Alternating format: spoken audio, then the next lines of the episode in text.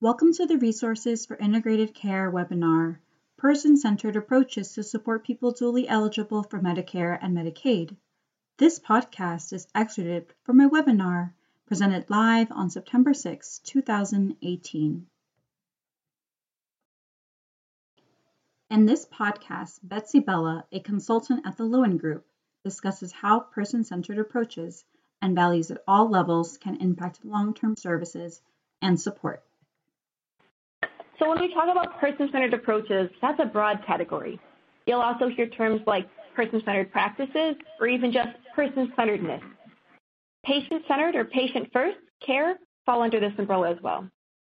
Several models provide frameworks and tools that can help guide person-centered approaches. These often focus on specific settings or populations, such as the ones on this slide.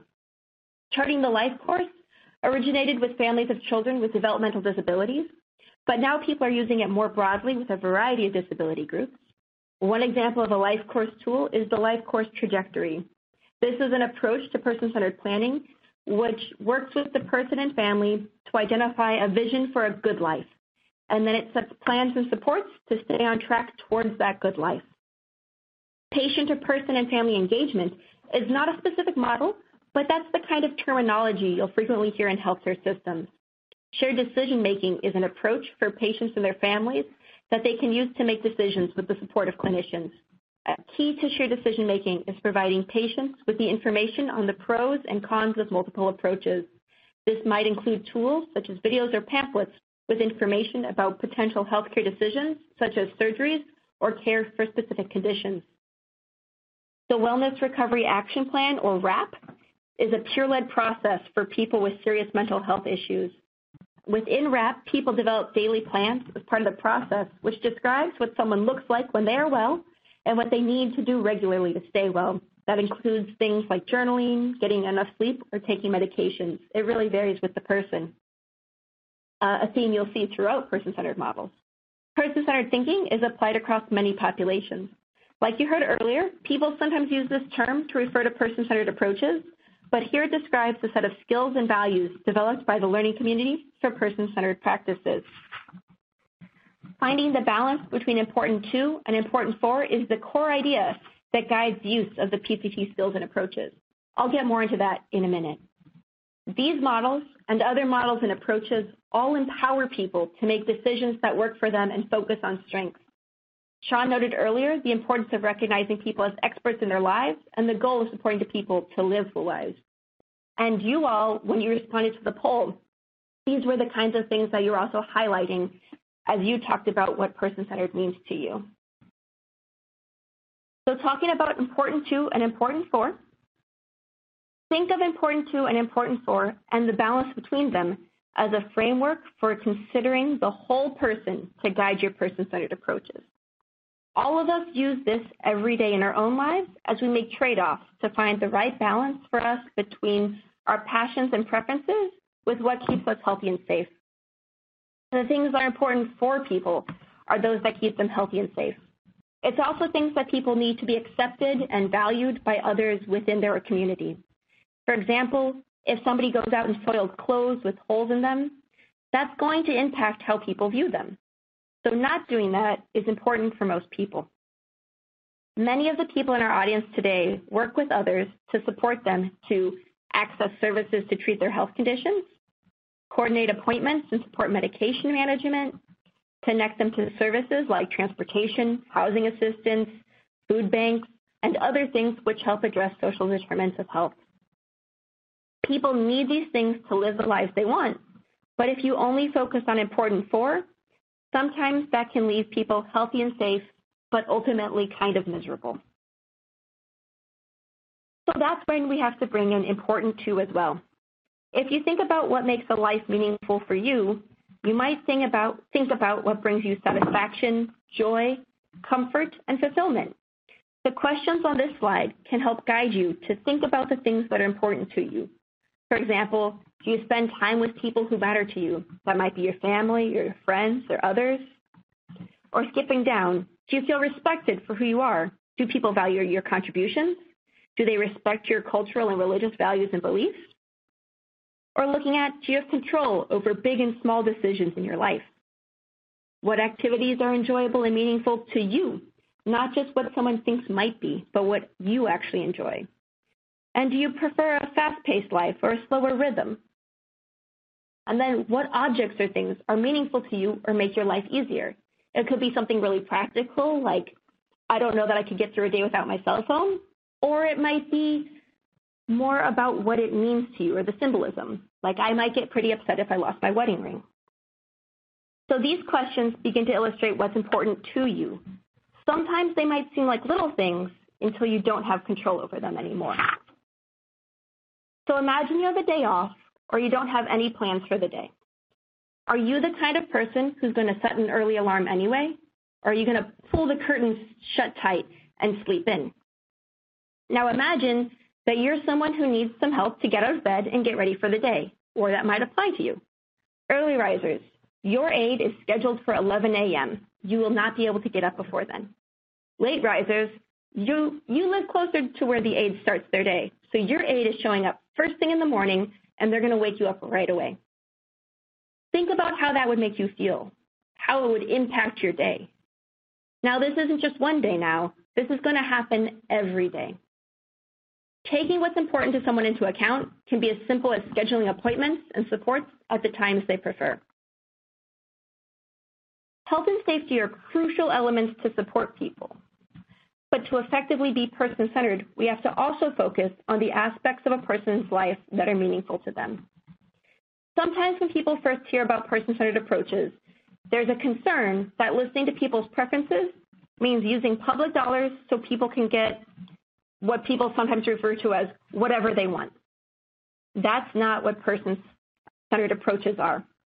It's about supporting people to make the kinds of trade-offs we all make to find a comfortable balance between what's important to us and for us. Important to and for, they're not a direct dichotomy. They don't cancel each other out. To best find balance, it really helps to figure out where they overlap, where what's important to someone encourages them to do what's important for them. Very few of us are willing to stick with something that's important for us unless we can tie it to something that's important to us. For example, I know exercise is important for me, but it's hard to stay motivated. So I put books on hold at the library. Reading is important to me, so I'll walk back and forth to make sure I can keep reading what I want. So as you think about balancing important to and for, I'd like you to ask yourself, what does it look like when we address both? So let's think through an example to better understanding balancing important to and for. First, we'll approach supporting someone in a more traditional, maybe not as person-centered way, because I'm only going to give you the information about what's important for Jane. So Jane's a kind older woman who loves animals and lives alone.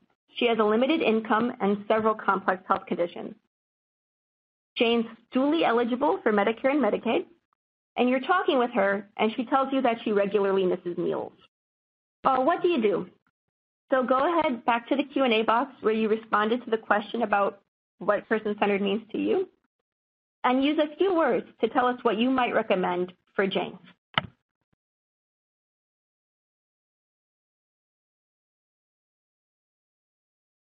Right. Right.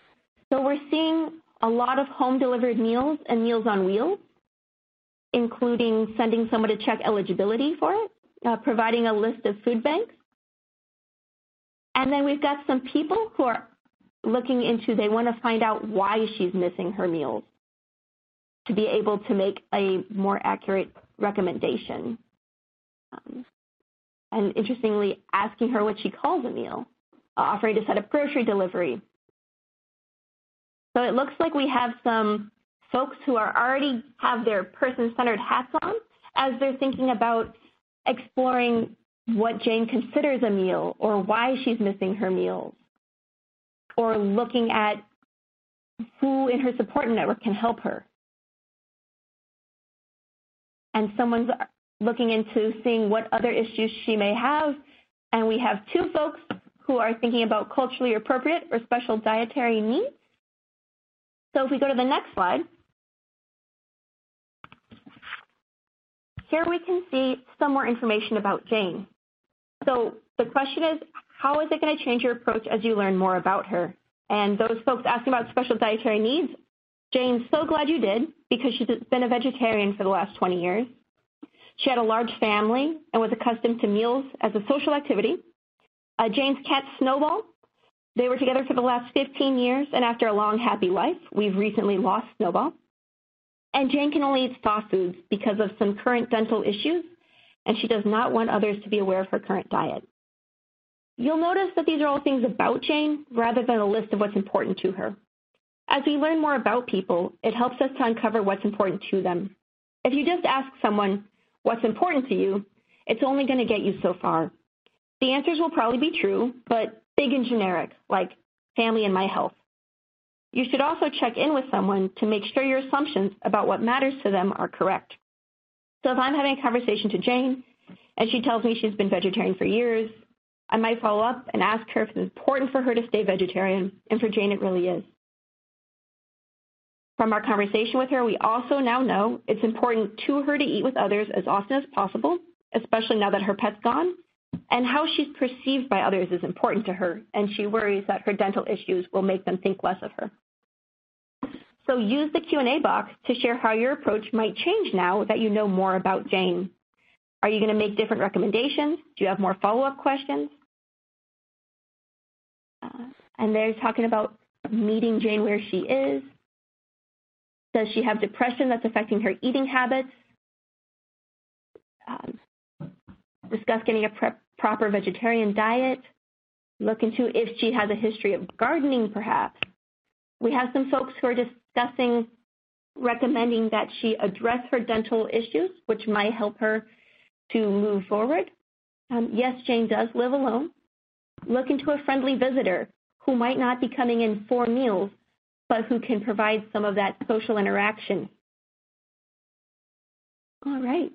Um, looking into potential congregate meal programs and maybe other congregate meal programs, you know, placing her with other people who have to eat soft food so that she doesn't have to feel as worried about it.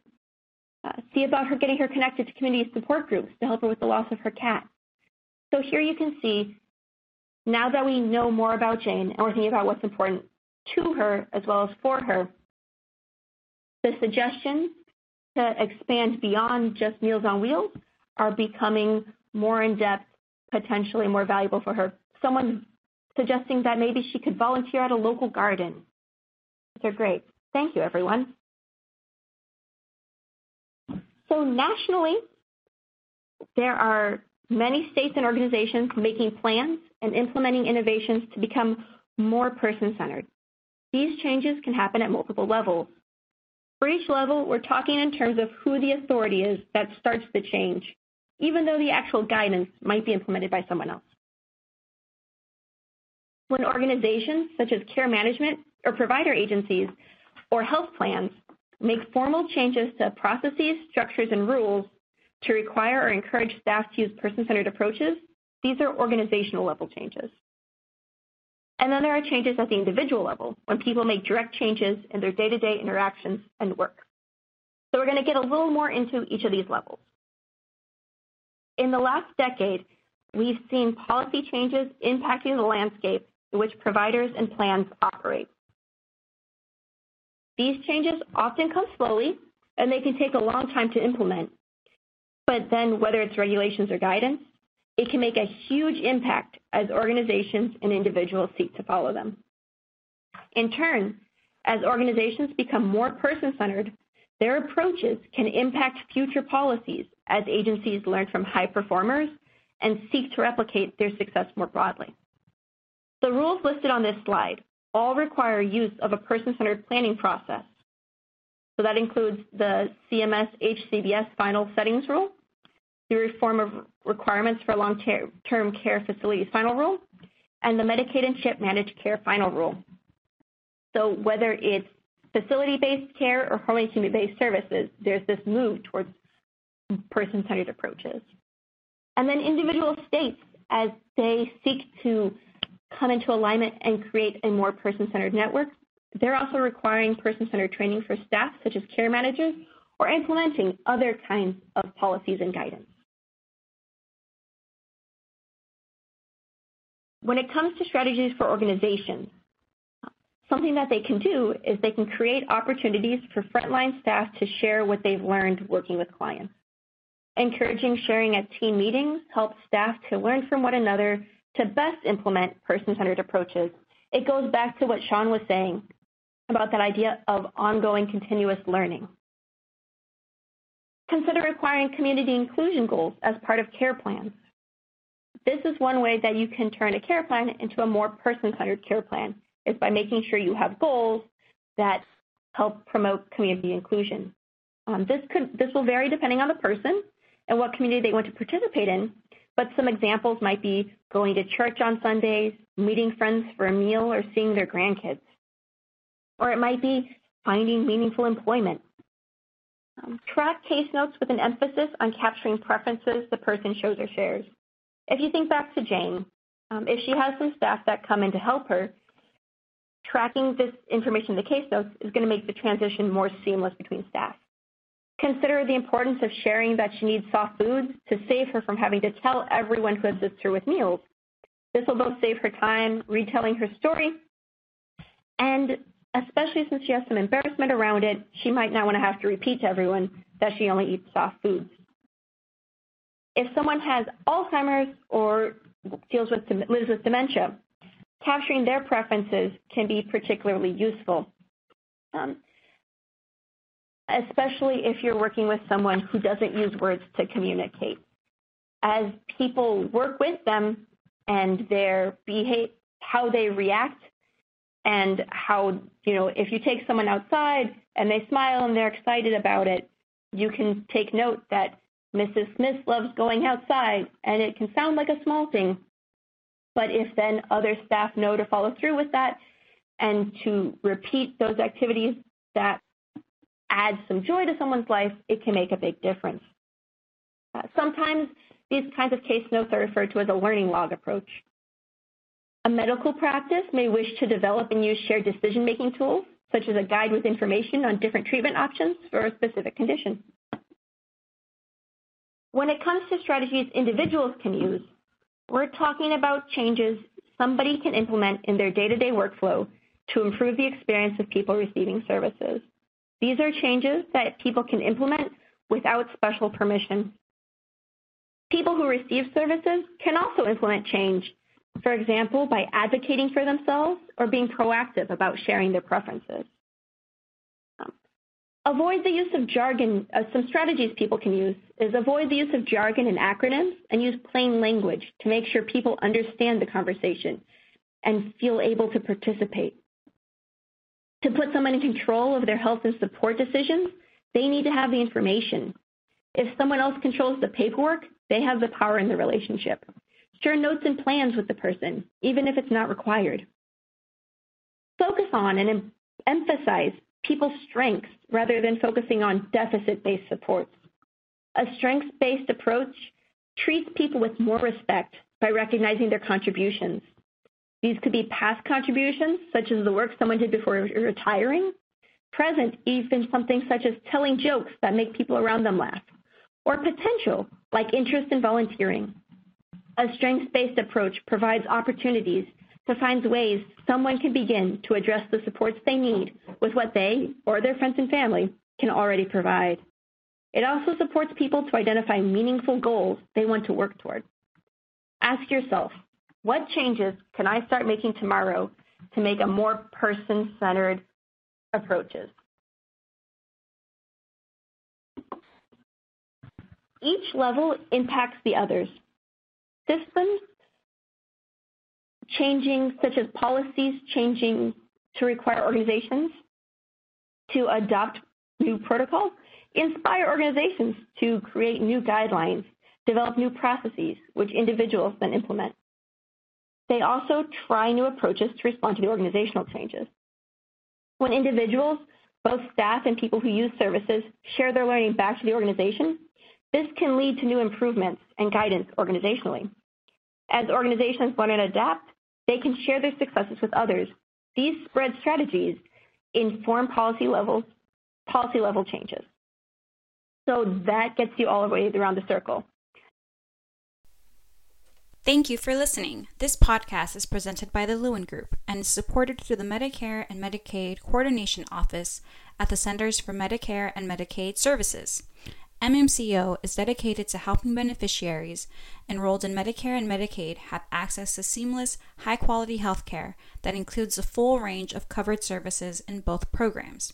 To support providers in their efforts to deliver more integrated and coordinated care, MMCO is developing technical assistance and actionable tools based on successful innovations and care models. To learn more about the current efforts and resources, please visit our website or follow us on Twitter for more details.